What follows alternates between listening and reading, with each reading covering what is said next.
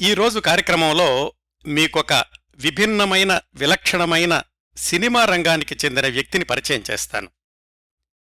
సుమారుగా తొంభై సంవత్సరాల తెలుగు టాకీ చరిత్రలో ఒకే ఒక్క సినిమాకు ఒక అమెరికన్ దేశస్థుడు సహదర్శకత్వం చేశాడు. అమెరికన్ దేశస్థుడు అంటే అమెరికాలో పుట్టి పెరిగిన భారతీయుడు కాదండి నిజంగా అమెరికన్ దేశస్థుడే. పైగా అది పౌరాణిక చిత్రం. పేరు వాల్మీకి పంతొమ్మిది వందల నలభై ఐదులో విడుదలయ్యింది. సిఎస్ఆర్ దాసరి కోటిరత్నం మొదలైన వాళ్ళంతా నటించారు మాస్టర్ వేణుగారు సంగీతం. దానికి దర్శకత్వం చేసింది ఎల్లిస్ ఆర్ డంగన్ అనే అమెరికన్ దేశస్థుడు. మరొక భారతీయ దర్శకుడు ఎంఎల్ టాండన్ కూడా అతనికి సహదర్శకుడు. అమెరికన్ దేశస్థుడు తెలుగు సినిమాకి అందున పౌరాణిక చిత్రానికి దర్శకత్వం చేయడం ఎలా సంభవించింది అంటే అప్పటికే అంటే పంతొమ్మిది వందల నలభై ఐదుకి పది సంవత్సరాల ముందు నుంచే చాలా తమిళ సినిమాలకు దర్శకత్వం చేశాడు. వాటిల్లో కూడా అధిక శాతం పౌరాణికాలే. నిజంగా చెప్పుకోవాలంటే తమిళ టాకీల తొలి రోజుల్లో ఆ సినిమాలకు గ్రామరు గ్లామరు కూడా నేర్పిన దర్శకుడు ఎల్లిస్ ఆర్ డంగన్. గ్రామర్ అంటే స్క్రిప్ట్ రైటింగు కథ చెప్పే విధానం నటనలో సహజత్వం కెమెరా యాంగిల్సు లైటింగ్ స్కీము ఇలాంటి వాటన్నింటికీ కొన్ని ప్రమాణాలు నెలకొల్పాడు ఎల్లిస్ ఆర్ డంగన్ ఇంకా గ్లామర్ అంటే తమిళ సినిమాల్లో హీరో హీరోయిన్ల మధ్యన వచ్చే ప్రణయ సన్నివేశాల్లో సహజత్వం తమిళ తెర మీద మొట్టమొదటి కౌగిలింత తమిళ సినిమాల్లో మొట్టమొదటి క్లబ్ డాన్స్ క్యాబరే డాన్స్ ఇవన్నీ ప్రవేశపెట్టింది ఎల్లిస్ ఆర్ డంగన్. ఇంతకీ అసలు ఈ అమెరికన్ దేశస్థుడు తమిళ రంగంలోకి ఎలా అడుగుపెట్టాడు? ఎలా ఆధిపత్యాన్ని సంపాదించగలిగాడు? తమిళులకు తమ భాషా సంప్రదాయాల పట్ల సంస్కృతి సాహిత్యాల పట్ల ఎంత అభిమానం గౌరవం ఉంటుందో మనందరికి తెలిసిన విషయమే కదా? అలాంటి చోట భాష తెలియకుండా తనకంటూ ఒక విశిష్ట స్థానాన్ని సంపాదించుకోవడం పైగా పౌరాణిక చిత్ర దర్శకుడిగా వరుస విజయాలు సాధించడం విలక్షణతకు విశిష్టతకు ఇది గొప్ప ఉదాహరణే కదండి. అసలు ఎవరి ఎల్లిస్ ఆర్ డంగన్ అమెరికా నుంచి తమిళ చిత్రరంగానికి ఎలా వచ్చాడు ఎలా నిలదొక్కున్నాడు ఎలా ఎదిగాడు ఆనాటి సమకాలీన తమిళ దర్శకులతో ఎలా పోటీపడ్డాడు ఈ విశేషాలు అత్యంత ఆసక్తికరమైన సంఘటనలు తెలుసుకునే ముందు ఎల్లిస్ ఆర్ డంగన్ తమిళ చిత్రరంగంలో సాధించిన కొన్ని ప్రత్యేకతల గురించి తెలుసుకుందాం. కేవలం తమిళ చిత్రాల దర్శకుడిగానే కాకుండా వ్యక్తిగతంగా కూడా ఎల్లిస్ డంగన్ జీవితం చాలా ఆసక్తికరంగా ఉంటుంది. ఎల్లిస్ ఆర్ డంగన్ తమిళ చిత్రానికి తన సేవలు అందించిన సమయం పంతొమ్మిది వందల ముప్పై ఐదు నుంచి పంతొమ్మిది వందల యాభై దాకా అంటే పదిహేను సంవత్సరాలు. అతడి వయసు పరంగా చెప్పుకోవాలంటే అతడికి పాతికేళ్ళ వయసు నుంచి నలభై సంవత్సరాల వయసు వచ్చేదాకా తమిళ సినిమా రంగమే డంగన్కి సర్వస్వం అయ్యింది. పంతొమ్మిది వందల ముప్పై ఐదుకి ముందు పంతొమ్మిది వందల యాభై తర్వాత ఆయన పక్కా అమెరికన్. ఆయన దర్శకత్వం చేసిన తమిళ చిత్రాల ప్రత్యేకతల జాబితా చెప్పాలంటే ఒకదాని తర్వాత ఒకటి చెప్తాను. ఎల్లిస్ ఆర్ డంగన్ దర్శకత్వం చేసిన మొట్టమొదటి చిత్రం పంతొమ్మిది వందల ముప్పై ఆరు మార్చిలో విడుదలైన సతీ లీలావతి. మనదేశం తెలుగు సినిమాలో పోలీస్ ఇన్స్పెక్టర్ పాత్రలో ఎన్టీఆర్ వెండితెరకు పరిచయమైనట్లే తమిళంలో అగ్రస్థాయి హీరో ఎంజి రామచంద్రన్ ఆయన పోలీస్ ఇన్స్పెక్టర్ పాత్రలో అతిథి నటుడిగా పరిచయమైంది ఎల్లిస్ డంగన్ మొదటి చిత్రం సతీ లీలావతి ద్వారానే. ఎల్లిస్ డంగన్కి ఎంజీఆర్కి కలిపి ఇంకో రికార్డు కూడా ఉందండి. ఎల్లిస్ డంగన్ మొదటి చిత్రం సతీ లీలావతిలో ఎంజీఆర్ అతి చిన్న పాత్ర ధరిస్తే ఎల్లిస్ డంగన్ దర్శకత్వం చేసిన చిట్ట చివరి తమిళ చిత్రం పంతొమ్మిది వందల యాభైలో విడుదలైన మంత్రి కుమారిలో ఎంజీఆరే హీరో. తెలుగులో లేత మనసులు లాంటి సూపర్ హిట్ చిత్రాలకు దర్శకత్వం చేసిన కృష్ణన్ పంజు ఆ జంటలో ఒకరైన పంజు. ఆయన మొట్టమొదటిసారిగా సహాయ దర్శకుడిగా పనిచేసింది ఎల్లిస్ డంగన్ దగ్గర అది కూడా ఈ సతీ లీలావతి సినిమా ద్వారానే. తమిళంలోనే కాదు దక్షిణ భారతదేశంలోనే మొట్టమొదటిసారిగా సినిమాల్లో క్లబ్ డాన్స్ అనేది ఈ సతీ లీలావతి ద్వారానే మొదలైంది. మొట్టమొదటిసారిగా కోర్టు మెట్లెక్కిన తొలి దక్షిణ భారత చిత్రం కూడా ఈ సతీ లీలావతే. వివరాల తర్వాత చెప్తాను. ఏమాత్రం భాష రాకుండా సరిగ్గా అక్షరం ముక్క కూడా తెలియకుండా ఎల్లిస్ డంగన్ తన తొలి చిత్రంతోనే ఘన విజయం సాధించి మొట్టమొదటి సంవత్సరం అంటే పంతొమ్మిది వందల ముప్పై ఆరులోనే మూడు సినిమాలకు దర్శకత్వం చేశాడు. అవి సతీ లీలావతి సీమంతిని ఇరు సహోదరగళ్. ప్రముఖ గాయని ఎంఎస్ సుబ్బలక్ష్మి గారు తన నట జీవితంలో కేవలం నాలుగంటే నాలుగు సినిమాల్లో మాత్రమే నటించారు. సేవాసదనం శకుంతలై సావిత్రి మీరా. ఈ మీరా తమిళ చిత్రము అలాగే హిందీలో కూడా మీరాబాయి అని పునర్నిర్మాణమైందనుకోండి. వీటిల్లో రెండు సినిమాలు శకుంతలై మీరా ఈ రెండు కూడా ఎల్లిస్ డంగన్ దర్శకత్వంలో తయారైనవే. మీరాబాయి హిందీ చిత్రం ద్వారా ఎంఎస్ సుబ్బలక్ష్మి గారిని ఉత్తరాది వారికి కూడా పరిచయం చేసి ఆమెకు ఒక విశిష్ట నటీమణిగా పేరు తెచ్చిపెట్టింది కూడా ఎల్లిస్ డంగనే. ఆ సినిమా తర్వాత ఎంఎస్ సుబ్బలక్ష్మి గారికి ఇబ్బడి ముబ్బడిగా అవకాశాలు వచ్చాయి. కానీ ఆమె ఏ ఒక్క సినిమాలోనూ ఆ తర్వాత నటించకపోవడం అనేది ఆవిడ నిర్ణయం అనుకోండి. తన పదిహేను సంవత్సరాల భారతదేశ నివాసంలో ఎల్లిస్ డంగన్ పన్నెండు పూర్తిస్థాయి చిత్రాలను రూపొందించాడు. అందులో ఒక తెలుగు ఒక హిందీ చిత్రం కూడా ఉన్నాయి. ప్రముఖ సంగీత దర్శకులు తెలుగువాడు మాస్టర్ వేణు సంగీత దర్శకత్వం వహించిన మొట్టమొదటి చిత్రం వాల్మీకి దాని దర్శకుడు ఎల్లిస్ ఆర్ డంగన్. ఆయన దర్శకత్వం చేసిన తమిళ సినిమాల్లో చరిత్రలో నిలిచిపోయిన చిత్రాలు కల్ట్ సినిమాలు అనిపించుకున్నవి అంబికాపతి శకుంతల మీర మంత్రికుమారి. తమిళ చలనచిత్ర చరిత్రలో ఈ సినిమాల ప్రసక్తి పలు సందర్భాల్లో వస్తూ ఉంటుంది. హాలీవుడ్లో ఫిలిం మేకింగ్ కోర్స్ చదివిన ఎల్లిస్ డంగన్ కేవలం దర్శకత్వంలోనే కాదు ఫోటోగ్రఫీలో కూడా సిద్ధాస్తుడు రెండో ప్రపంచ యుద్ధ సమయంలో మద్రాసు ప్రభుత్వానికి అధికారిక ఫోటోగ్రాఫర్గా పనిచేసి ఎన్నో ముఖ్యమైన ఘట్టాలను కెమెరాలో బంధించడమే కాకుండా అప్పటి సైనికుల కోసం షార్ట్ ఫిలిమ్సు డాక్యుమెంటరీలు కూడా నిర్మించాడు. భారతదేశానికి స్వాతంత్ర్యం వచ్చిన రోజున పంతొమ్మిది వందల నలభై ఏడు ఆగస్టు పదిహేను అధికార మార్పిడి సన్నివేశాలను అధికారికంగా ఫోటోలు తీసిన వాళ్ళల్లో ఒకడు ఎల్లిస్ డంగన్ మహాత్మాగాంధీ అంత్యక్రియల్ని మహాత్మాగాంధీ చితాభస్మాన్ని గంగలో కలిపినటువంటి సన్నివేశాలను ఫిలింలో బంధించింది కూడా ఎల్లిస్ డంగన్ మహాత్మాగాంధీ గారి కుమారుడు దేవదాస్ గాంధీ ఎల్లిస్ డంగన్కి ప్రియమిత్రుడు. ఆయన అభ్యర్థన మేరకే ఆ సంఘటనలన్నీ కూడా చిత్రీకరించాడు ఎల్లిస్ డంగన్ పంతొమ్మిది వందల యాభైలో తిరిగి తన స్వదేశం అమెరికా వెళ్ళిపోయాక కూడా ఆపై పది సంవత్సరాల పాటు భారతదేశంతో తన సంబంధ బాంధవ్యాలను కొనసాగిస్తూ అనేక హాలీవుడ్ సినిమా వాళ్ళకి హాలీవుడ్ టీవీ సీరియల్స్ తీసేవాళ్ళకు కూడా భారతదేశంలో చిత్రీకరణకు ముఖ్యంగా అరణ్యాల దృశ్యాలు వాటికి సమన్వయకర్తగా పనిచేశాడు ఎల్లిస్ డంగన్. ఆ సందర్భాల్లో అంటే ఈ హాలీవుడ్ సినిమా వాళ్ళకి సహాయం చేసినటువంటి సందర్భాల్లో భారతదేశంలోని అనేక అరణ్యాల్లో అతి క్రూరమైన అడవి జంతువులకు అడుగుల దూరంలోకి వెళ్ళి వాటిని కెమెరాలో బంధించిన సాహసి ఎల్లిస్ డంగన్. ఇన్ని ప్రత్యేకతలున్నాయండి. వ్యక్తిగా ఎల్లిస్ డంగన్కు తమిళ చిత్ర దర్శకుడిగా ఎల్లిస్ డంగన్కు. చిన్నతనం నుంచి సాహసాలతో సహవాసం ప్రమాదాలతో ప్రయోగం డంగన్కి వెన్నతో పెట్టిన విద్య.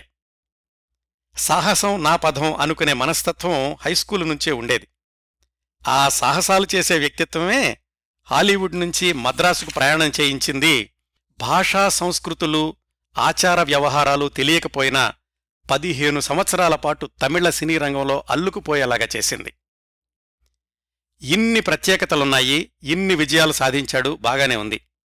ఇవన్నీ సాధించే క్రమంలో ఎల్లిస్ డంగన్ జీవితంలోని ముఖ్య ఘట్టాలు అవి కూడా చాలా ఆసక్తికరంగా స్ఫూర్తిదాయకంగా ఉంటాయి. ఆ విశేషాల్లోకి వెళదాం. ఎల్లిస్ డంగన్ పుట్టింది అమెరికా ఒహాయో రాష్ట్రంలోని బార్టన్ అనే ఊళ్ళో. పంతొమ్మిది వందల తొమ్మిది మే ఒకటిన అంటే నూట పన్నెండు సంవత్సరాల క్రిందట. అతి సాధారణ కుటుంబం. వాళ్ళ నాన్న ఆ చిన్న ఊళ్ళోనే పోస్టాఫీసులో పనిచేస్తూ అదనపు ఆదాయం కోసమని పక్కనే స్కూల్లో పాఠాలు కూడా చెప్తూ ఉండేవాడు. వాళ్ళ అమ్మగారు తండ్రికి సహాయం చేస్తూ ఉండేది. డంగన్కి ఆరేళ్ళ వయసులో వాళ్ళ అమ్మమ్మ చనిపోతే తాతగారి కోరిక మీద ఆయన దగ్గరికి వెళ్ళారు ఓ పది మైళ్ళ దూరంలో ఉన్న బ్రిడ్జ్ పోర్ట్ అనే ఊరికి. డంగన్ బాల్యము ప్రాథమిక విద్యాభ్యాసము హైస్కూల్ చదువు అన్నీ కూడా బ్రిడ్జ్ పోర్ట్లోనే కొనసాగాయి. ఆ ఊరు వెళ్ళిన నాలుగైదు సంవత్సరాలకి వాళ్ళమ్మ నాన్న విడిపోయారు. ఆ తర్వాత వాళ్ళమ్మ మరొక వివాహం చేసుకుంది. డంగన్ బాగోగులు మాత్రం తల్లి తాత చూసుకునేవాళ్ళు చిన్నతనం నుంచే కొత్త కొత్త పనులు చేయడం సాహసాలు చేయడం అలవాటైంది డంగన్కి. హైస్కూల్లో ఉండగా తన పదమూడు పద్నాలుగు సంవత్సరాల వయసులో ఏం చేశాడంటే వాళ్ళ ఊరు నుంచి వాషింగ్టన్ డీసీలో ఉన్న మేనమాన్ దగ్గరికి అక్కడ్నుంచి న్యూయార్క్లో ఉంటున్న సవతి సోదరి దగ్గరకు వెళ్ళాలనుకున్నాడు అప్పటికి విమానాలవి అందరికీ అందుబాటులోకి రాలేదు. డ్రైవింగ్ చేసేందుకు కారు లేదు వయసు కాదు. రైల్లో వెళ్ళాలంటే డబ్బులు కావాలి అవి లేవు. అలా మొదలుపెట్టాడండి జీవితంలో తొలి సాహసం. హిచ్ హైకింగ్ అంటారు. అంటే అపరిచితుల్ని లిఫ్ట్ అడుగుతూ ప్రయాణించడం అత్యంత ప్రమాదకరమైన పని. చిన్నపిల్లాడు పైగా అప్పట్లో ఈ రోజుల్లోలాగా ఇన్ని కార్లు ఉండే కాదు. ఎవరిని లిఫ్ట్ అడిగి రిస్క్ తీసుకున్నా కొంత దూరం ప్రయాణం చేసి వాళ్ళు దించేసిన చోట దిగి ఎవరూ దొరకపోతే నడుచుకుంటూ రాత్రిపూట ఏ సాల్వేషన్ ఆర్మీ హాస్టల్లోనో పడుకుంటూ అట్లా చేశాడు సాహసం అప్పటికీ ఆయన వయసు కేవలం పదమూడు పద్నాలుగు సంవత్సరాలే. అనుకున్నట్లుగానే వాషింగ్టన్ డీసీకి ఆ తర్వాత న్యూయార్క్కి అలాగే లిఫ్ట్ అడుగుతూ వెళ్ళి అలాగే తిరిగొచ్చాడు. హైస్కూల్ అయ్యాక లాస్ ఏంజల్స్ దగ్గరలో వాళ్ళ మేనత్త ఉంటే అక్కడికెళ్ళి కాలేజీలో చేరాడు. ఆ వెళ్ళడం కూడా ఎలా వెళ్ళాడు? హిచ్ హైకింగ్ ద్వారానే. అంటే తెలియని వాళ్ళని లిఫ్ట్ అడుగుతూ వెళ్ళడమే వందలాది మైళ్ళు పైగా. భయం వేసేది కాదు అదొక రకమైన థ్రిల్ అనిపించేది. లాస్ ఏంజల్స్ దగ్గర లాంగ్ బీచ్లో వాళ్ళ మేనత్త ఇంట్లో ఉంటూ కాలేజీ చదువు పూర్తి చేశాడు. పంతొమ్మిది వందల ముప్పైలో అంటే తన ఇరవై ఒక్క సంవత్సరాల వయసులో కాలేజీలో ఉండగా ఒక పుస్తకం చదివాడు. దాని పేరు the Royal Road to Romance. అది రాసిందేమో రిచర్డ్ హ్యాలీబర్టన్ అనే అతను. సైకిల్ మీద యూరోప్ యాత్ర చేయడం ఎలా అనేది ఆ పుస్తకంలో ప్రధానాంశం. అది ఎల్లిస్ని బాగా ఆకర్షించింది. కాలేజీలో ఉండగా రాత్రి సమయాల్లో గ్యాస్ స్టేషన్స్లో అక్కడ పనిచేసి నూట అరవై డాలర్లు పొదుపు చేసుకోగలిగాడు. వాటితో స్పెయిను ఫ్రాన్సు వెళ్ళి రావాలని ప్రణాళిక. మరి నూట అరవై డాలర్లతో అక్కడ ఎలా ఉండగలడు? ఎక్కడికెళితే అక్కడ సంపాదించుకోవడం అనేదే డంగన్ ఆలోచన. పంతొమ్మిది వందల ముప్పై మేలో ఎనభై ఐదు డాలర్లు పెట్టి స్పెయిన్ వెళ్ళే షిప్లో థర్డ్ క్లాస్ టికెట్ కొనుక్కున్నాడు. అంటే తన దగ్గరున్న డబ్బుల్లో సగం టికెట్కే పోయాయి. అయితే ఎక్కడికెళ్ళినా ఎవరో ఒకళ్ళు పరిచయస్తులు ఉండేలాగా చూసుకునేవాడు. అలా బయలుదేరిన డంగన్ రెండు సంవత్సరాల పాటు స్పెయిను ప్యారిస్లో పర్యటన చేశాడు. చిన్న చిన్న పనులు చేసి అవసరమైంది సంపాదించుకుంటుండేవాడు. స్పెయిన్లో అయితే అమెరికన్ కాన్సులేట్లో పనిచేసే మిత్రుడొకడు కొంత సహాయం చేశాడు. అక్కడ కూడా అమెరికాలో లాగానే వాహనాలను లిఫ్ట్ అడుగుతూ ఫ్రాన్స్ బోర్డర్ చేరుకున్నాడు. అక్కడొక డొక్కు సైకిల్ కొనుక్కుని రెండు నెలలు ప్రయాణం చేసి ప్యారిస్ చేరుకున్నాడు. ఆ ప్యారిస్లో అమెరికన్ కాన్సులేట్ లైబ్రరీలో అసిస్టెంట్గా ఉద్యోగం తెచ్చుకున్నాడు. అట్లా రెండేళ్ళపాటు యూరోప్లో సాహసాలు చేసి ఎక్కడ డబ్బులు అక్కడ సంపాదించుకుంటూ పంతొమ్మిది వందల ముప్పై రెండులో మళ్ళీ లాస్ ఏంజల్స్ వెనక్కి వచ్చేశాడు. యూనివర్సిటీ ఆఫ్ సదరన్ కాలిఫోర్నియాలో అప్పుడే కొత్తగా ఫిల్మ్ మేకింగ్ కోర్స్ ఒకటి మొదలుపెట్టారు. ఇదేదో చూద్దామనుకుని ఆ కోర్సులో చేరాడు డంగన్ సినిమా నిర్మాణం మేకప్ దర్శకత్వం కెమెరా అన్ని క్లాసులు ఉండేవి. మధ్య మధ్యలో హాలీవుడ్ స్టూడియోలకు వెళ్ళడం సినిమా షూటింగ్స్ పరిశీలించడం లేకపోతే హాలీవుడ్ సినీ ప్రముఖులే వచ్చి వీళ్ళ క్లాసులు చెప్పడం ఇలాంటివన్నీ జరుగుతూ ఉండేవి ఆ కాలేజీలో డంగన్కి ఇద్దరు మిత్రులు పరిచయం అయ్యారు. ఒకతని పేరు మైకేల్ ఇంకో అతని పేరు మున్నీలాల్ టాండన్. ఈ మున్నీలాల్ టాండన్ ఎంఎల్ టాండన్ అన్న భారతీయ మిత్రుడే డంగన్ జీవితంలోని ప్రధాన మలుపుకు కారణమయ్యాడు ఒక రెండేళ్ళ తర్వాత. వీళ్ళు ముగ్గురూ కలిసి కోర్స్ వర్క్కి సంబంధించిన ప్రాజెక్టులు అవన్నీ చేస్తుండేవాళ్ళు ఈ టాండన్ ఒక సంవత్సరం సీనియర్. అందువల్ల అతడికి హాలీవుడ్ స్టూడియోలోని సాంకేతిక నిపుణులతో పరిచయాలు ఎక్కువగా ఉండేవి తనతో పాటుగా ఈ డంగన్ని మైకేల్ని కూడా తీసుకెళ్తూ ఉండేవాడు హాలీవుడ్ స్టూడియోలకి. పంతొమ్మిది వందల ముప్పై నాలుగు చివరిలో డంగన్ కోర్సు ఇంకా ఒక సెమిస్టర్ ఉంది అనగా ఒకరోజు టాండన్ చెప్పాడు. నేను ఇండియా వెళ్ళిపోతున్నాను. మా నాన్న బొంబాయిలో ఫిలిం స్టూడియో ఒకటి మొదలు పెడుతున్నాడు. నేనెళ్ళి ఆ పనులు చూసుకోవాలి. మీరిద్దరూ కూడా వస్తే ఒక ఆరు నెలల పాటు నాకు సహాయం చేద్దురు గాని. ఇంతవరకు మనం నేర్చుకున్నది థీరీనే కదా. మీరు కూడా అనుభవపూర్వకంగా స్టూడియో సెటప్ ఇలాంటివన్నీ కార్యక్రమాల్లో పాల్గొనవచ్చు అని. డంగన్కి మైకేల్కి కాదనడానికి కారణమే కనిపించలేదు. తమ అంగీకారం తెలియజేశారు. ఆ ట్యాండన్ ఏం చేశాడంటే ముందుగా వెళుతూ ఓ రెండు నెలలు ఆగి మీరు రండి. ఈలోగా మీకక్కడ అన్ని ఏర్పాట్లు చేసుంచుతాను అని పంతొమ్మిది వందల ముప్పై నాలుగు ఆగస్టులో అతను ఇండియా వెళ్ళిపోయాడు. డంగను మైకేలు వీళ్ళు ఇండియా వెళుతున్నారని తెలుసుకున్నటువంటి కొంతమంది హాలీవుడ్ నిర్మాతలు ఇండియా నుంచి లోకల్ సీన్స్ ఫుటేజ్ తెచ్చిపెట్టండి మేము బ్యాక్ ప్రొజెక్షన్స్కు వాడుకుంటాం అన్నారు. మరికొంతమంది మేకప్ పరికరాలు కెమెరా పరికరాలు ఆ శాంపిల్స్ ఇచ్చి వీటికి ఇండియాలో ఎక్కడైనా మార్కెట్ ఉంటుందేమో కనుక్కోండి అని చెప్పారు. మొత్తానికి అన్నీ సర్దుకుని కొత్త స్టూడియోకి కావలసిన కెమెరా పరికరాల్లాంటివి కొన్ని తీసుకుని డంగను మైకేలు వాళ్ళిద్దరూ కలిసి పంతొమ్మిది వందల ముప్పై నాలుగు డిసెంబర్లో ఎస్ఎస్ బ్రెమాన్ అనే జర్మనీ షిప్ ఎక్కారు. మధ్యలో యూరోప్లో ఆగారు వీసా సమస్యలు అవేవో ఉంటే వాటిని సరిచేసుకుని మొత్తానికి పంతొమ్మిది వందల ముప్పై ఐదు ఫిబ్రవరి ఇరవై ఐదున బొంబాయి చేరుకున్నారు. వాళ్ళని రిసీవ్ చేసుకోవడానికి కాలేజీ మిత్రుడు టాండన్ బదులుగా ఆయన ఫ్రెండ్ని పంపించాడు.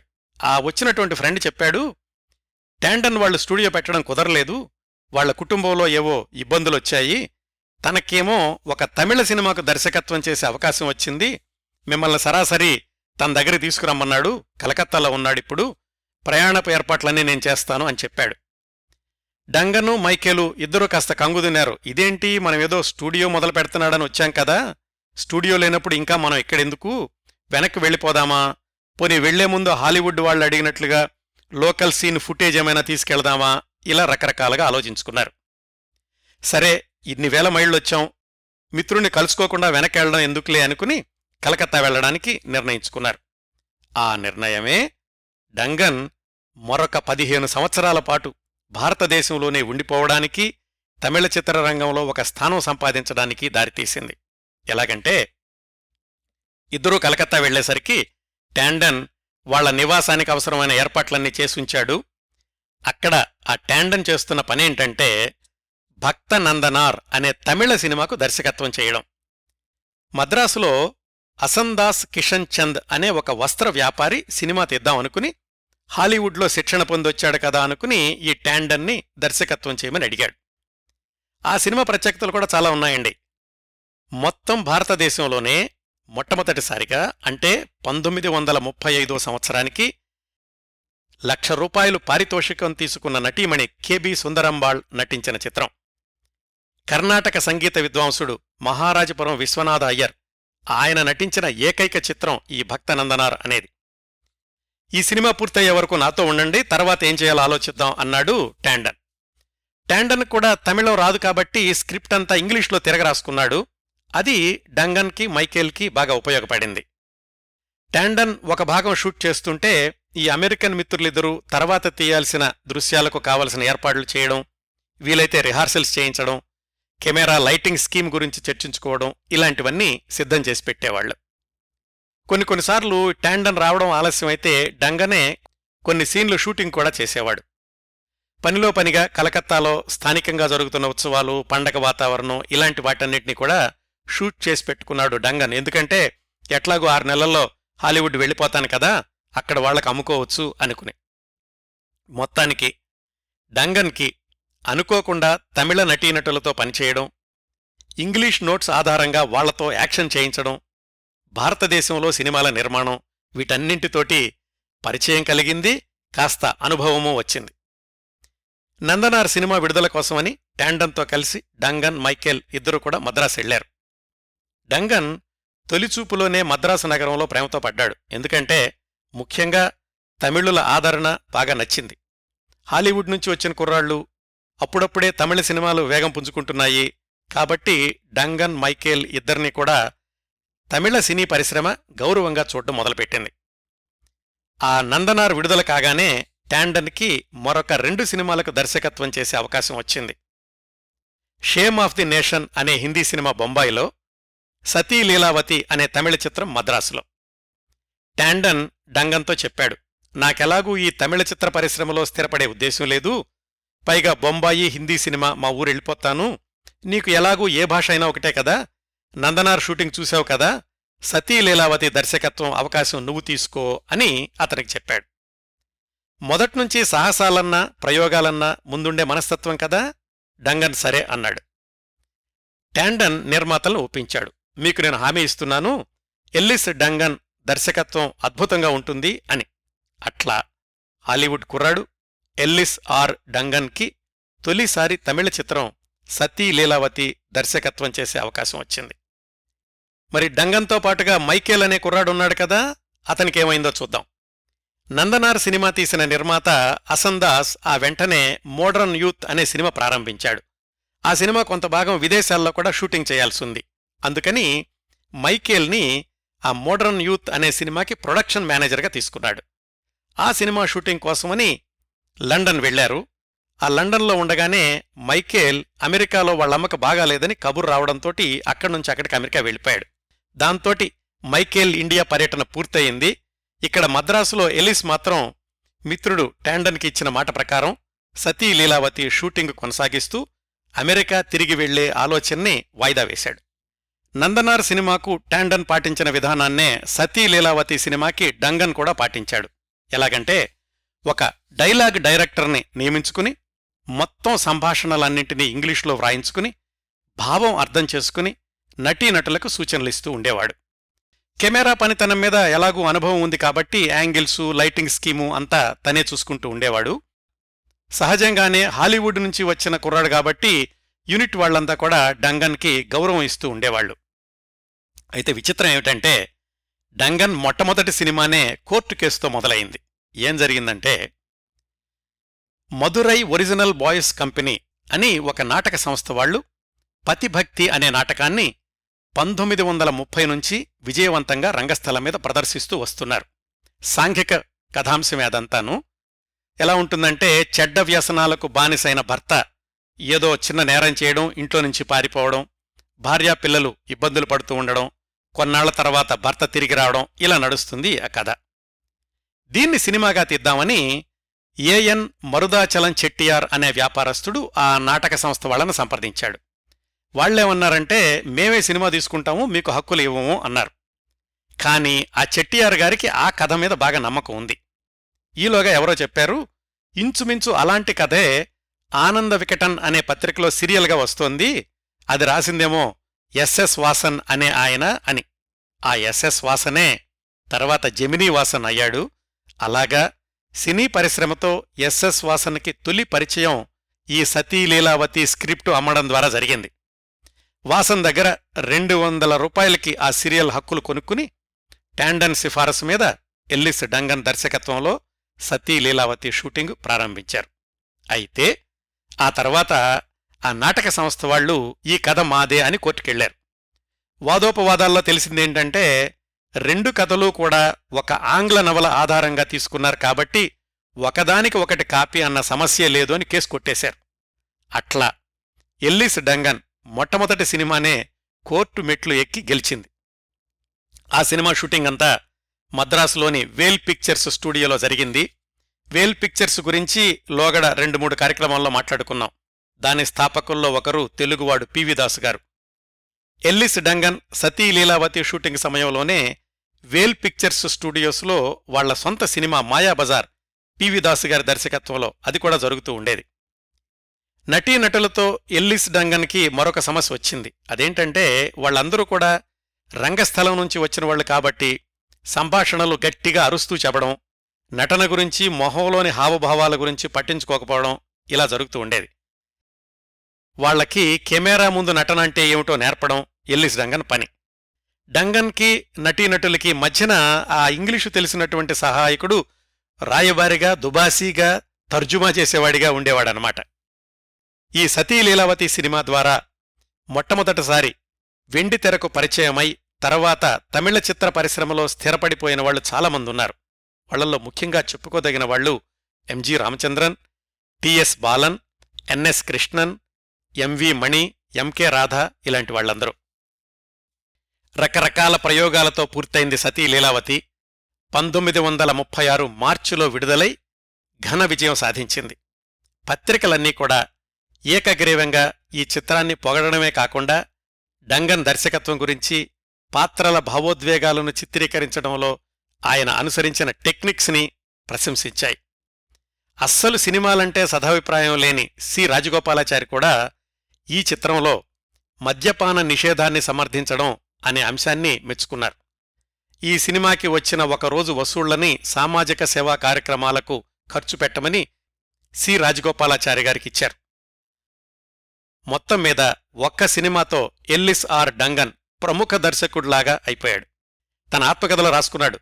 చాలామంది క్రింద స్థాయి నుంచి శ్రమపడుతూ వచ్చి పై స్థాయికి చేరుకుంటారు తమిళ చిత్రరంగంలో నా కెరీర్ ప్రారంభం కావడమే పై స్థాయిలో మొదలయింది దీనికి నా మిత్రుడు ఎంఎల్ టాండన్కి ఎంతైనా రుణపడి ఉంటాను అని. ఆ విధంగా సతీ లీలావతి విజయంతో ఎల్లిస్ ఆర్ డంగన్కి తమిళ చిత్రాల ఆఫర్లు ఒకదాని తర్వాత ఒకటి వచ్చిపడ్డాయి అతని డేట్స్ కోసమని తమిళ నిర్మాతలు క్యూలో నిలబడే స్థాయి వచ్చేసింది మొట్టమొదటి సినిమాతోటే దాంతో ఇక అమెరికా తిరిగి వెళ్ళే ఆలోచనను పూర్తిగా పక్కకు పెట్టేశాడు డంగన్. అదే సంవత్సరం అంటే పంతొమ్మిది వందల ముప్పై ఆరులో ఎల్లిస్ దర్శకత్వంలో వచ్చిన రెండో చిత్రం సీమంతిని. ఇది పౌరాణిక చిత్రం. దీనిలో హీరోయిన్ ఆ రోజుల్లో ప్రముఖ రంగస్థల నటి టిపి రాజ్యలక్ష్మి. రంగస్థలం నుంచి వచ్చిన చాలామంది నటీనటులు వాళ్ళ మేకప్ వాళ్ళే చేసుకుంటుండేవాళ్ళు ఆ రోజుల్లో సినిమాల్లోకి వచ్చాక కూడా. అయితే ఎల్లిస్ డంగన్కి అది నచ్చలేదు. ముఖ్యంగా తను కెమెరా లైటింగు ఈ దృష్టితో ఆలోచించి సీమంతినిలో టీపీ రాజ్యలక్ష్మికి మేకప్ తనే చేశాడు. హాలీవుడ్ నుంచి తనతో పాటుగా తెచ్చుకున్న సరంజామాతో తను అనుకున్నటువంటి ఎఫెక్ట్ కోసం మేకప్ అంతా తనే చేశాడు. మగవాడు అందున విదేశీయుడు తమిళ హీరోయిన్కి మేకప్ చేయడం అనేసరికి సెట్లు అందరూ గుసగుసలాడుకునేవాళ్ళు కాకపోతే డైరెక్టరు హాలీవుడ్ నుంచి వచ్చినవాడు కాబట్టి బహిరంగంగా ఎవరూ ఏమీ అనడానికి సాహసించేవాళ్ళు కాదు. మేకప్ అయ్యాక ఆ హీరోయిన్ టిపి రాజ్యలక్ష్మిని ఆయనే చెయ్యి పట్టుకుని సెట్లోకి తీసుకెళ్ళి ఎక్కడ ఎలా కూర్చోవాలో చూపించేవాడు. పౌరాణిక చిత్రం అయినప్పటికీ మౌలికమైన భావోద్వేగాలు ఒకటే కాబట్టి సీమంతిని చిత్రాన్ని కూడా విజయవంతంగా చేయగలిగాడు డంగన్ ఒక సినిమా అవగానే మరొక సినిమా సిద్ధమవుతూ ఉండేది మొదటి సంవత్సరంలోనే. అలా డంగన్ దర్శకత్వం చేసిన మూడవ తమిళ చిత్రం ఇరు సహోదరగళ్. ఇది మళ్ళీ సాంఘిక చిత్రం. కోయంబత్తూరుకి చెందిన పరమేశ్వర చెట్టియార్ అనే ఆయన నిర్మాత షూటింగ్ మాత్రం ఈసారి బొంబాయిలో సరోజ్ మూవీటోన్ స్టూడియోస్లో జరిగింది.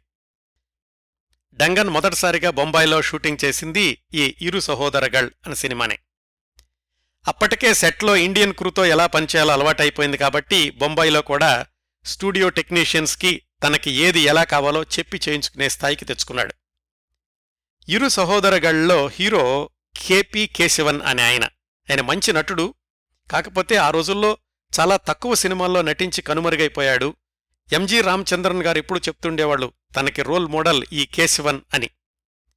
ఇరు సహోదరగళ్ళలో ఎంజి రామచంద్రన్ ఆయన సోదరుడు చక్రపాణి ఇద్దరూ కూడా ఒకళ్ళు పోలీస్ కానిస్టేబుల్ అయితే ఇంకొకళ్ళు పోలీస్ ఇన్స్పెక్టర్గా చిన్న చిన్న వేషాలు వేశారు. అంటే ఎంజి రామచంద్రన్ చిన్న చిన్న పాత్రలు ధరించిన మొదటి రెండు సినిమాలకు కూడా ఎల్లిస్ డంగనే దర్శకుడు. ఈ సినిమాలో డంగన్ చేసిన మరొక ప్రయోగం ఒక బామ్మ పాత్ర ఉంటే దానికోసమని నిజంగా డెబ్భై సంవత్సరాల వయసున్న అలమేలు అమ్మళ్ అనే ఆమెను ఎంపిక చేసుకోవడం. ఇదంతా పంతొమ్మిది వందల ముప్పై ఆరులో సంగతి. అంతవరకు సినిమాల్లో అంత వృద్ధులు నటించడం అనేది జరగలేదు. సహజ నటులు అన్న ప్రయోగానికి పునాది వేసింది కూడా డంగన్నే అయ్యాడు. ఈ విధంగా డెబ్భై సంవత్సరాల అమ్మాయితోటి నటింపచేయడంతో బొంబాయిలో ఇరు సహోదరగల్ షూటింగ్ జరిగేటప్పుడు సెట్స్కి తరచూ ఒక కుర్రాడొస్తుండేవాడు అతనే డంగంతో కలిసి ట్రామ్లో కూడా ప్రయాణం చేస్తుండేవాడు. అతడు ఆ తర్వాత పదిహేను సంవత్సరాలకు పంతొమ్మిది వందల యాభై ఒకటిలో అల్బేలా అనే సూపర్ హిట్ చిత్రాన్ని నిర్మించి దర్శకత్వం వహించిన భగవాన్. ఇరు సహోదరగళ్ ఆ సినిమా కథకు అల్బేలా కథకు కూడా అక్కడక్కడ చాలా పోలికలు కనిపిస్తాయి. అట్లా డంగన్ మూడో చిత్రం ఇరు సహోదరుగళ్ళు కూడా పంతొమ్మిది వందల ముప్పై ఆరులోనే విడుదలై విజయవంతంగా నడిచింది. నిర్మాతలకు లాభాలు తెచ్చిపెట్టింది. డంగన్కి దర్శకుడిగా డిమాండ్ పెరిగిపోయింది. ఇలా సినిమా సినిమాకి పెరుగుతూ వచ్చిన ఎల్లిస్ డంగన్ ఖ్యాతి ఒక్కసారిగా ఆకాశాన్ని తాకేలా చేసింది. పంతొమ్మిది వందల ముప్పై ఏడులో ఆయన దర్శకత్వం చేసిన అంబికాపతి అనే సినిమా. ఈ అంబికాపతిలో హీరో ఎంకే త్యాగరాజ భాగవతార్. ఆయన గురించి ప్రత్యేక కార్యక్రమంలో కూడా ఈ సినిమా గురించి మాట్లాడుకున్నాం. పంతొమ్మిది వందల ముప్పై ఏడు మొదట్లోనే తెలుగువాడు వైవీరావు గారు దర్శకత్వం చేసిన చింతామణి అనే సినిమాతో సూపర్ స్టార్ హోదా తెచ్చుకున్నాడు ఎంకేటి. ఆ క్రేజ్ తోటి ఎంకేటీతో సినిమా తీద్దామని ఎంఎస్ తొట్టాన్ చెట్టియార్ అనే నిర్మాత ముందుకొచ్చాడు. మరి వైవీరావు ఎంకేటి కాంబినేషన్ హిట్ అయింది కాబట్టి సహజంగానే ముందుగా వైవీరావు గారిని సంప్రదించాడు ఆ చెట్టియార్ గారు. అయితే వైవీరావు గారు అడిగిన పారితోషికానికి కళ్ళు బైర్లుగా మినటువంటి ఆ ప్రొడ్యూసరు ఎల్లిస్ డంగన్ దగ్గరకొచ్చి మీరు దర్శకత్వం చేసి పెట్టండి అని అడిగాడు. ఆ కథ వినగానే డంగన్కి అందులో బంగారపు గని కనిపించింది. వెంటనే ఒప్పేసుకున్నాడు. అంబికాపతి కథ పదకొండవ శతాబ్దం చోళరాజుల కాలానికి చెందింది. కంబరామాయణం రాసినటువంటి కంబార్ అనే పండితుడి కొడుకు అంబికాపతి. రాజకుమారితో ప్రేమలో పడతాడు. రాజకుమారి సామాన్యుడు ప్రేమ. ఎల్లిస్ డంగన్కి ఇందులో రోమియో జూలియట్ కథ పోలికలు కనిపించినాయి. హీరో హీరోయిన్ల మధ్య ప్రణయ సన్నివేశాలు కూడా రోమియో జూలియట్ని దృష్టిలో పెట్టుకునే రూపొందించాడు డంగన్. అంబికాపతికి సంభాషణలు రాసే ఇలోంగోవన్ అనే ఆయనకి ఈ షేక్స్పియర్ నాటకాన్నిచ్చి కొన్ని కొన్ని సంభాషణల్ని యథాతథంగా తమిళంలోకి అనువాదం చేయించాడు. ఈ సినిమా నిర్మాణం మాత్రం కలకత్తాలో ఈస్ట్ ఇండియా ఫిలిం కంపెనీ అనే స్టూడియోలో జరిగింది. ఒక విధంగా అంబికాపతిని తొలి అంతర్జాతీయ సాంకేతిక నిపుణుల చిత్రం అనొచ్చు. ఎందుకంటే దర్శకుడేమో అమెరికన్ ఎల్లిస్ ఆర్ డంగన్. ఛాయాగ్రహణం కిషన్ గోపాల్ బొంబాయి నుంచి వచ్చాడు. కెమెరామ్యాన్ పాల్ బ్రికెట్ ఫ్రాన్స్ దేశస్థుడు. Sound engineer Arthur Bradburn ఆయన ఇంగ్లాండ్ దేశస్థుడు. ప్రొడక్షన్ మేనేజర్ విలియం మోలాన్ ఆయన ఐరిష్ దేశస్థుడు. వీళ్ళందరూ కలిసి రూపొందించిన సూపర్ డూపర్ హిట్ తమిళ చిత్రం అంబికాపతి. దర్శకుడిగా డంగన్ ఈ సినిమాలో మరింత ధైర్యం చేశాడు. ఏంటంటే హీరో హీరోయిన్ల ప్రణయ దృశ్యాలను చాలా బోల్డ్గా చిత్రీకరించాడు అని ఆ రోజుల్లో సంచలనాత్మకమైన వార్తలొచ్చినాయి. ఎంకేటి హీరోయిన్ సంతానలక్ష్మిని చేత్తో ఎత్తుకుని పడక గది వైపు తీసుకెళ్తుండగా దృశ్యం ఫేడౌట్ అవుతుంది. ఆ రోజులకి అది అత్యంత ధైర్యంతో తీసిన దృశ్యం. అలాగే హీరో ఎంకే త్యాగరాజ భాగవతార్ హీరోయిన్ని చూసి కన్నుకొట్టడం ఇవన్నీ కూడా దర్శకుడుగా డంగన్ ధైర్యానికి నిదర్శనాలుగా చెప్పుకోవచ్చు. నేపథ్య సంగీతమేమో బెంగాలీ సంగీత దర్శకుడు కేసీ డేతో చేయించాడు డంగన్. ఎంకేటి పాటలు ఇలొంగోవన్ సంభాషణలు డంగన్ దర్శకత్వం అన్నీ కలిపి అంబికాపతిని రికార్డు బ్రేకింగ్ హిట్ సినిమాగా నిలబెట్టినాయి మద్రాసులో సంవత్సరం పాటు ఏకధాటిగా ఆడింది. చింతామణితో సూపర్ స్టార్ అయిన ఎంకేటీ స్థాయిని ఎవ్వరూ అందుకోలేని స్థితికి తీసుకెళ్ళింది ఈ అంబికాపతి చిత్రం. అది ఎల్లిస్ డంగన్ కూడా సూపర్ స్టార్ డైరెక్టర్ను చేసింది. అంబికాపతి సినిమా నిర్మాణం పూర్తయ్యాక జరిగినటువంటి ఒక సంఘటన ఎల్లిస్ డంగన్ని తమిళ చిత్ర నిర్మాతలు అంతగా ఎందుకు అభిమానించారో స్పష్టంగా చెప్తుంది. ఏమైందంటే కలకత్తాలో షూటింగ్ అయ్యాక ఆ ఈస్ట్ ఇండియా ఫిలిం కంపెనీ వాళ్ళు వేసినటువంటి బిల్లులన్నిటినీ కూడా క్షుణ్ణంగా పరిశీలించాడు డంగన్. కొన్ని కొన్ని ఆయనకు సవ్యంగా కనిపించలేదు. స్టూడియో వాళ్ళతో వాదించి కొన్ని ఛార్జీలు తీసేయించి నిర్మాత పక్షాన నిలబడ్డాడు. ఇదంతా గమనించిన ఈస్ట్ ఇండియా ఫిలిం కంపెనీ భాగస్వామి బిఎల్ ఖేమ్కా ఆయన డంగంతో అన్నాడు నిర్మాత క్షేమం గురించి ఇంతగా ఆలోచించే దర్శకుణ్ణి ఇంతవరకు నేను చూడలేదు. నా తర్వాత సినిమాకు నువ్వే దర్శకుడిగా ఉండాలి పారితోషికం ఎంతైనా ఇస్తాను అని. అలా వాళ్ళు తీద్దామనుకున్న సినిమా రవీంద్రనాథ్ ఠాగూర్ నవల ది రెక్. స్క్రిప్ట్ వరకు అంతా పూర్తి చేశారు కానీ ఎందుకనో ఆ ప్రాజెక్టు ముందుకెళ్ళలేదు. ఎల్లిస్ డంగన్ మళ్ళీ మద్రాసు చేరుకోగానే డంగన్ కోసం నిర్మాతలు క్యూలో నిలబడి ఉన్నారు. ఒకేసారి రెండు సినిమాలు ఒప్పుకున్నాడు. మొదటిది కాలమేఘం అనే పౌరాణిక చిత్రం రెండోది శకుంతలై అది కూడా పౌరాణిక చిత్రమే. రెండూ ఒకేసారి షూటింగ్ కష్టం అనిపించి కలకత్తాలో పరిచయమైన మిత్రుడు బిల్ మోలాన్ అనే ఆయన్ని మద్రాసు రప్పించి ఆ కాలమేఘం సినిమాకి సహాయం చేయమన్నాడు. అయితే నిర్మాతలు దానికి ఒప్పుకోలేదు. దర్శకుడిగా మిమ్మల్ని పెట్టుకున్నాము మీరు మీ మిత్రుడితో చేయిస్తానంటే ఎలా అని. ఎలాగో నిర్మాతలను ఒప్పించి ఆ సినిమా అయిందనిపించారు. పంతొమ్మిది వందల నలభై మేలో విడుదలయింది అయితే ఆ సినిమా చాలా గుణపాఠాలు నేర్పింది. ఎప్పుడూ కూడా ఒక సినిమా కంటే ఎక్కువ సినిమాలకు దర్శకత్వం చెయ్యకూడదు అని తన ఆత్మకథలో రాసుకున్నాడు డంగన్. ఆ రెండో చిత్రం శకుంతల గురించి కాస్త వివరంగా చెప్పుకోవాలి. ప్రముఖ గాయని ఎంఎస్ సుబ్బలక్ష్మి గారికి అది రెండవ చిత్రం. ఆమె భర్త సదాశివం కల్కి పత్రిక స్థాపకుల్లో ఒకళ్ళు కూడా. ఆయన సొంతంగా చంద్రప్రభా సినీటోన్ అనే సినీ నిర్మాణ సంస్థను ప్రారంభించి తొలిసారిగా శకుంతల చిత్రాన్ని నిర్మిద్దామనుకున్నారు. తమ శ్రేయోభిలాషి ఎంఎస్ గారిని తన సేవా సదనం చిత్రం ద్వారా తొలిసారిగా వెండితెరకు పరిచయం చేసిన కె. సుబ్రహ్మణ్యం గారిని దర్శకత్వం చేయమని అడిగారు. అయితే ఆయన వివిధ కార్యక్రమాలతో బిజీగా ఉండడంతో ఎల్లిస్ డంగన్ని దర్శకుడిగా పెట్టుకోమని ఆయనే సలహా ఇచ్చారు.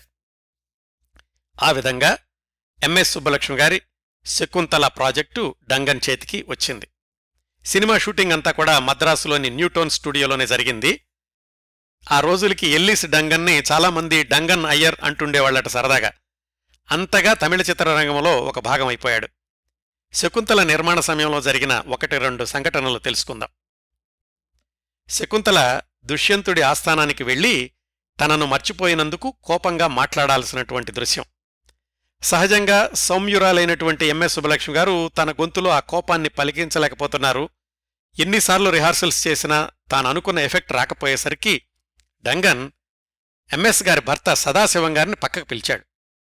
ఇప్పుడు నేను ఎంఎస్ను తిట్టబోతున్నాను చాలా పరుషంగా మాట్లాడతాను దయచేసి మీరేం అనుకోవద్దు నేను అనుకున్న ఎఫెక్ట్ రావాలంటే ఆమెకు ఆవేశం రావాలి కేవలం సీన్ కోసం ఇలా చేస్తాను అని వివరించాడు. ఆయన కూడా ఏమీ అడ్డం చెప్పలేదు. కోపంగా సెట్లోకి వెళ్ళి శకుంతల వేషంలో ఉన్న ఎంఎస్ సుబ్బలక్ష్మి గారిని చెడమడ తిట్టేశాడు డంగన్. నువ్వేదో పెద్ద గాయనవైతే కావచ్చు కాని నటన ఏమాత్రం రాదు. ఇంతోటి దానికి నీకు సినిమాలు అవసరమా? నీ అంత చెత్త నటీమణిని ఇంతవరకు చూడలేదు. ఇట్లా ఇష్టం వచ్చినట్టుగా అనేశాడు డంగన్. ఎంఎస్ సుబ్బలక్ష్మి గారు కన్నీళ్ళతో తడిసిపోతుంటే సెట్లు అందరూ నిర్ఘాంతపోయి చూస్తున్నారు. ఒక్కసారి కళ్ళు తుడుచుకుని డంగన్ మీద కోపాన్ని దుష్యంతుడి మీద చూపించారు ఎంఎస్ సుబ్బలక్ష్మి గారు ఆ శకుంతల వేషంలో. షాట్ అవగానే చప్పట్లు కొట్టి ఎంఎస్ సుబ్బలక్ష్మి గారి దగ్గరికి వెళ్ళి క్షమించమని అడిగాడు డంగన్. తెర వెనకాల జరిగిన తతంగమంతా కూడా చెప్పాడు. ఆమె కూడా అర్థం చేసుకున్నారు. సినిమా నిర్మాణం కోసం ఎంత తప్పిస్తున్నాడో డంగన్ ఆమెకు కూడా తెలిసింది. ఈ సినిమాలో ఒక దృశ్యం ఉంటుంది. శకుంతల ఉంగరాన్ని నీళ్ళల్లో జారు విడుచుకునేది. దాన్ని చిత్రీకరించడానికని ఒక ప్రయోగం చేశాడు డంగన్. ఒక గాజు పాత్రలో నీళ్ళు నింపి ఆ నీళ్ళల్లో సాంద్రత ఎక్కువగా ఉన్న ఇంకొక ద్రావణాన్ని చేర్చి ఉంగరాన్ని దానిలో వేస్తే అది నెమ్మదిగా కిందకి జారుతూ ఉండగా స్లో మోషన్లో చిత్రీకరించాడు డంగన్.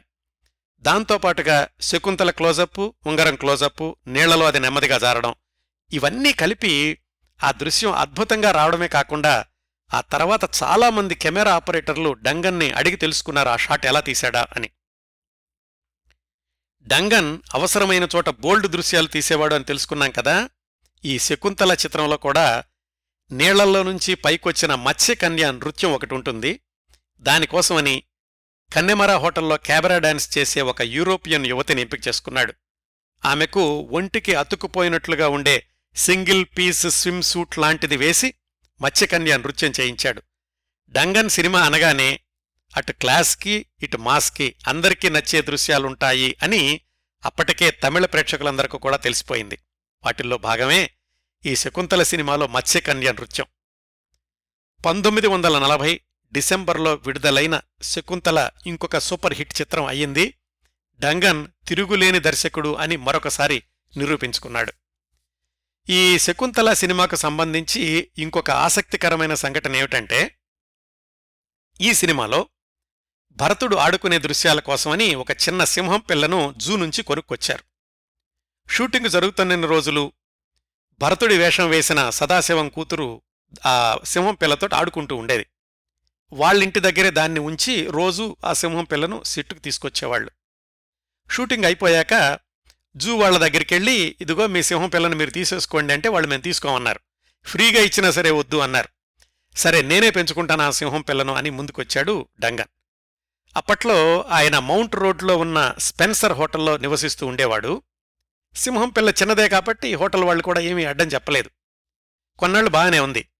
ఆ సింహం పిల్ల కాస్త పెద్దదయ్యాక గొలుసులతో బయట కట్టేసేవాళ్ళు ఎంత కట్టేసినా కానీ మనుషుల్ని చూసి గర్జించడం మొదలుపెట్టేసరికి అందరూ భయపడిపోయేవాళ్ళు హోటల్ వాళ్ళు డంగన్కి చెప్పారు ఇది పెద్దదైపోయిందండి దీన్ని ఇక్కడ ఉంచడం మంచిది కాదు అని. బెంగుళూరులోని ఒక రాజాగారు ఆ సింహం పిల్లని కొనుక్కుంటానని ముందుకొచ్చాడు. వదల్లేక వదల్లేక ఆ సింహం పిల్లని రాజాగారికి ఇచ్చేశాడు డంగన్. మళ్ళీ ఎప్పుడూ దాన్ని చూసే అవకాశం రాలేదతడికి అసలు డంగన్ తమిళ సినిమాలకు దర్శకుడవడమే విచిత్రం అయితే అతడు సింహం పిల్లను పెంచుకోవడం మరింత విచిత్రంగా చెప్పుకునేవాళ్ళు ఆ రోజుల్లో మద్రాసు ప్రజలందరూ. శకుంతల విజయం తర్వాత సూర్యపుత్రి అనే మరొక పౌరాణిక చిత్రానికి దర్శకత్వం చేశాడు డంగన్. దీనిలో హీరోయిన్ తమిళ తెర మీద తొలి డ్రీమ్ గర్ల్ టిఆర్ రాజకుమారి. ఈ సినిమా అంతగా విజయవంతం కాలేదు. ఆ రోజుల్లోనే రెండో ప్రపంచ యుద్ధమేఘాలు మద్రాసును కమ్ముకున్నాయి. చాలా సినిమాల నిర్మాణం ఆగిపోయింది. స్టూడియోలు కూడా తాత్కాలికంగా మూతబడినటువంటి పరిస్థితి. ఆ రోజుల్లో డంగన్కి వచ్చిన ఇంకొక అరుదైన అవకాశం ప్రభుత్వం తరఫున యుద్ధ వార్తలకు సంబంధించిన డాక్యుమెంటరీలు తీసిపెట్టమని. దాదాపు పంతొమ్మిది వందల నలభై ఒకటి నుంచి పంతొమ్మిది వందల నలభై ఐదు వరకు ఈ సాహసం చేశాడు డంగన్. బొంబాయి ఢిల్లీ కలకత్తా అన్ని చోట్ల తిరిగేవాడు. వైస్రాయ్ పిక్చర్స్ అనే సొంత సంస్థను స్థాపించి దాని తరఫున ప్రభుత్వానికి సేవలందిస్తూ ఉండేవాడు. యుద్ధ విమానాల్లో యుద్ధ నౌకల్లో సబ్మెరైన్స్లో అత్యంత ప్రమాదకరమైన వాతావరణంలో డాక్యుమెంటరీలు ఫోటోలు తీశాడు గవర్నమెంట్ తరఫున. ఆ రోజుల్లోనే మార్కస్ బాట్లే కొన్నాళ్ళు ఎల్లిస్ డంగన్కి సహాయకుడిగా కూడా పనిచేశాడు. విదేశాల నుంచి వచ్చే సైనిక దళాలకు భారతదేశంలోని పరిస్థితుల్ని తెలియచేయడానికని డాక్యుమెంటరీలు తీశాడు. మద్రాస్ గాడ్స్ అని బెంగాలీస్ వార్ ప్రొడక్షన్ అని న్యూస్ పెరేడ్ అని ఇలాగా ఆ రోజుల్లో ఎల్లిస్ డంగన్ తీసిన డాక్యుమెంటరీలు న్యూస్ రీళ్ళు చాలా ఉండేవి. జీవితాన్ని ఎప్పుడూ యాక్షన్ ప్యాక్డ్ అన్నట్లుగా ఉంచుకునేవాడు డంగన్. ఎక్కడో అమెరికాలో పుట్టి పెరిగిన కుర్రాడు ఏదో ఐదారు నెలలు ఉండి వెళ్ళిపోదామని ఇండియాకు వచ్చి భాష ఏమాత్రం రాని తమిళ చిత్రరంగంలో ప్రముఖ దర్శకుడై రెండో ప్రపంచ యుద్ధ వాతావరణంలో ప్రభుత్వానికి అధికారిక ఫోటోగ్రాఫరై జీవితం చిత్రమైంది అనడానికి ఎన్ని ఉదాహరణలో చూడండి. యుద్ధ వాతావరణం సర్దుకున్నాక మళ్ళీ సినిమా వైపు వచ్చాడు డంగన్. పంతొమ్మిది వందల నలభై మూడులో ఎంజీఆర్ హీరోగా వచ్చిన జ్యోతి మలార్ అనే తమిళ సాంఘిక చిత్రానికి పంతొమ్మిది వందల నలభై ఐదులో సిఎస్ఆర్ ప్రధాన పాత్రలో వచ్చిన వాల్మీకి తెలుగు చిత్రానికి డంగన్ సహదర్శకుడు.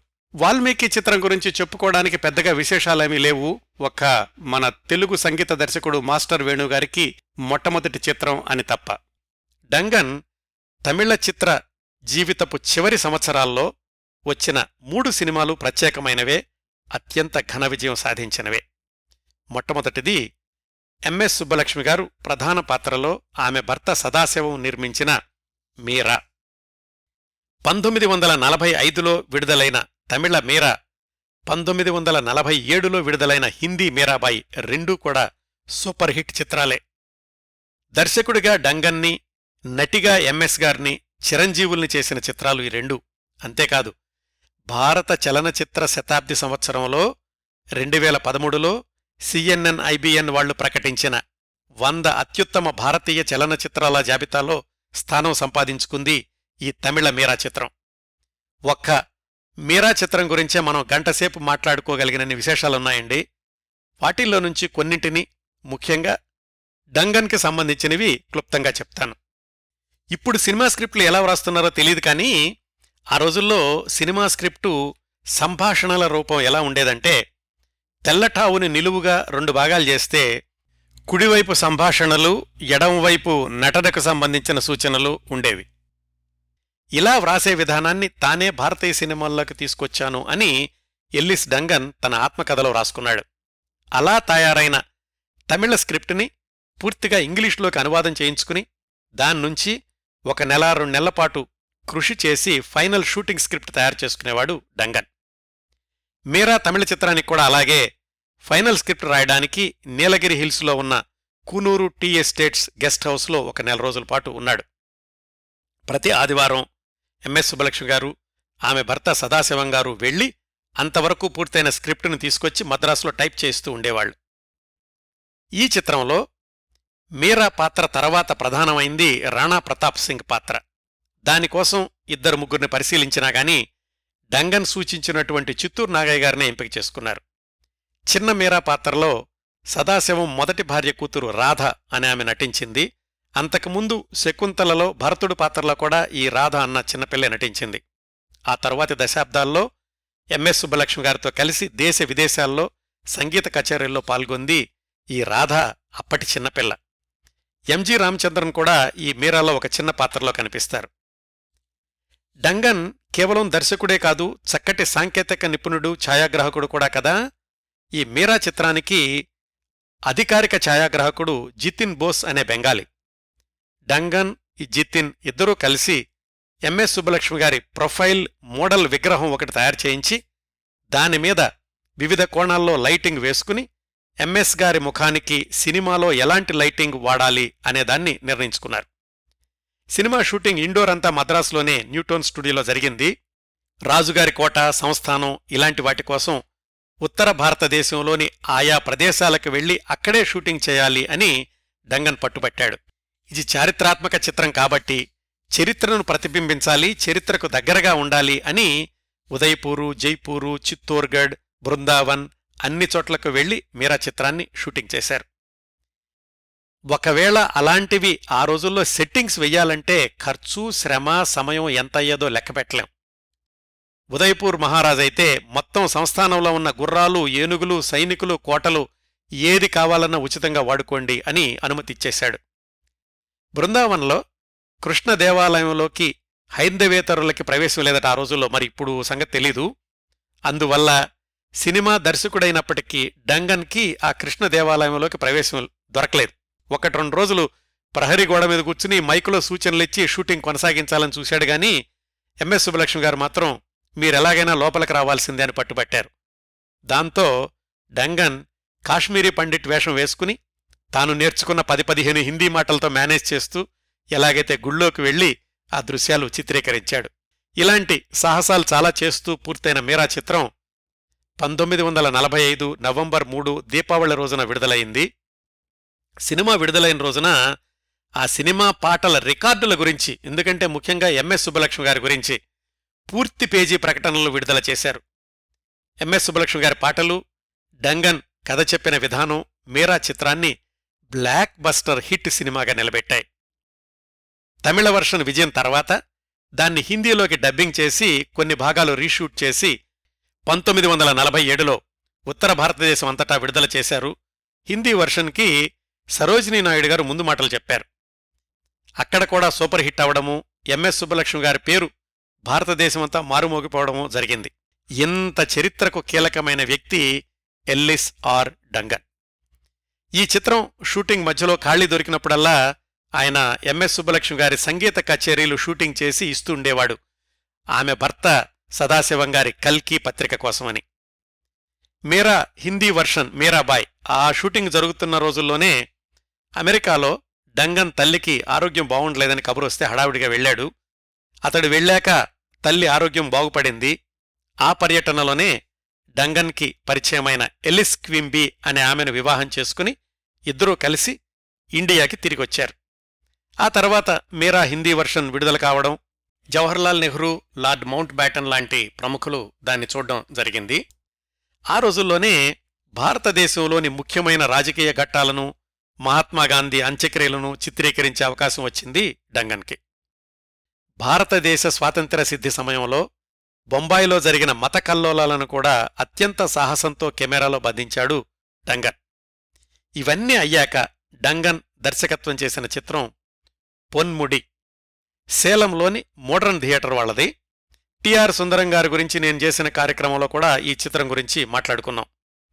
ఈ సినిమా షూటింగ్ జరిగినన్ని రోజులు డంగన్ దంపతులకి సేలం దగ్గరలోనే ఏర్కాడు కొండల మీద గెస్ట్ హౌస్ ఏర్పాటు చేశాడు టిఆర్ సుందరం.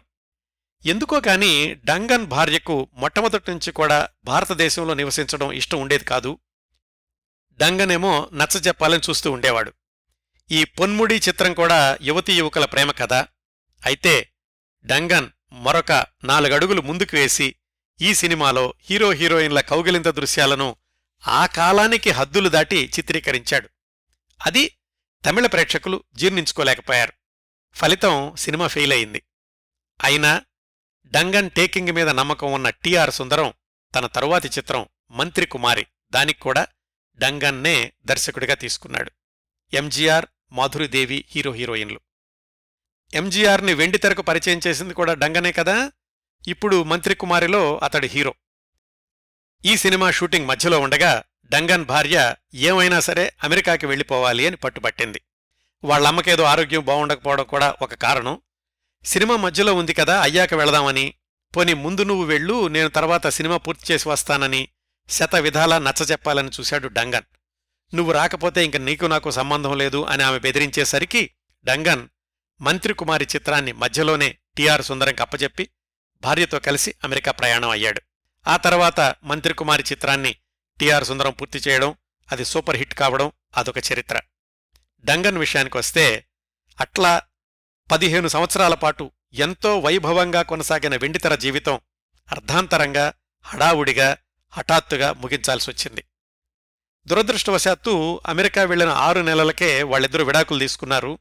ఆ తర్వాత ఎల్లిస్ డంగన్ మరొక వివాహం చేసుకోవడం వాళ్ళకు అబ్బాయి జన్మించడం ఇదంతా జరిగింది. అట్లా తన నలభై సంవత్సరాల వయసులో స్వదేశం అంటే అమెరికా చేరుకున్న ఎల్లిస్ డంగన్ పంతొమ్మిది వందల యాభై పంతొమ్మిది వందల అరవై ఆ మధ్యలో చాలామంది హాలీవుడ్ నిర్మాత దర్శకుల కోసం భారతదేశ సమన్వయకర్తగా పనిచేస్తూ చాలాసార్లు ఇండియా వచ్చి వెళ్తుండేవాడు. వివిధ ప్రదేశాల్లో ముఖ్యంగా అరణ్యాల్లో షూటింగ్ చేయడంలో ఆరితేరాడు ఆ సంవత్సరాల్లోనే.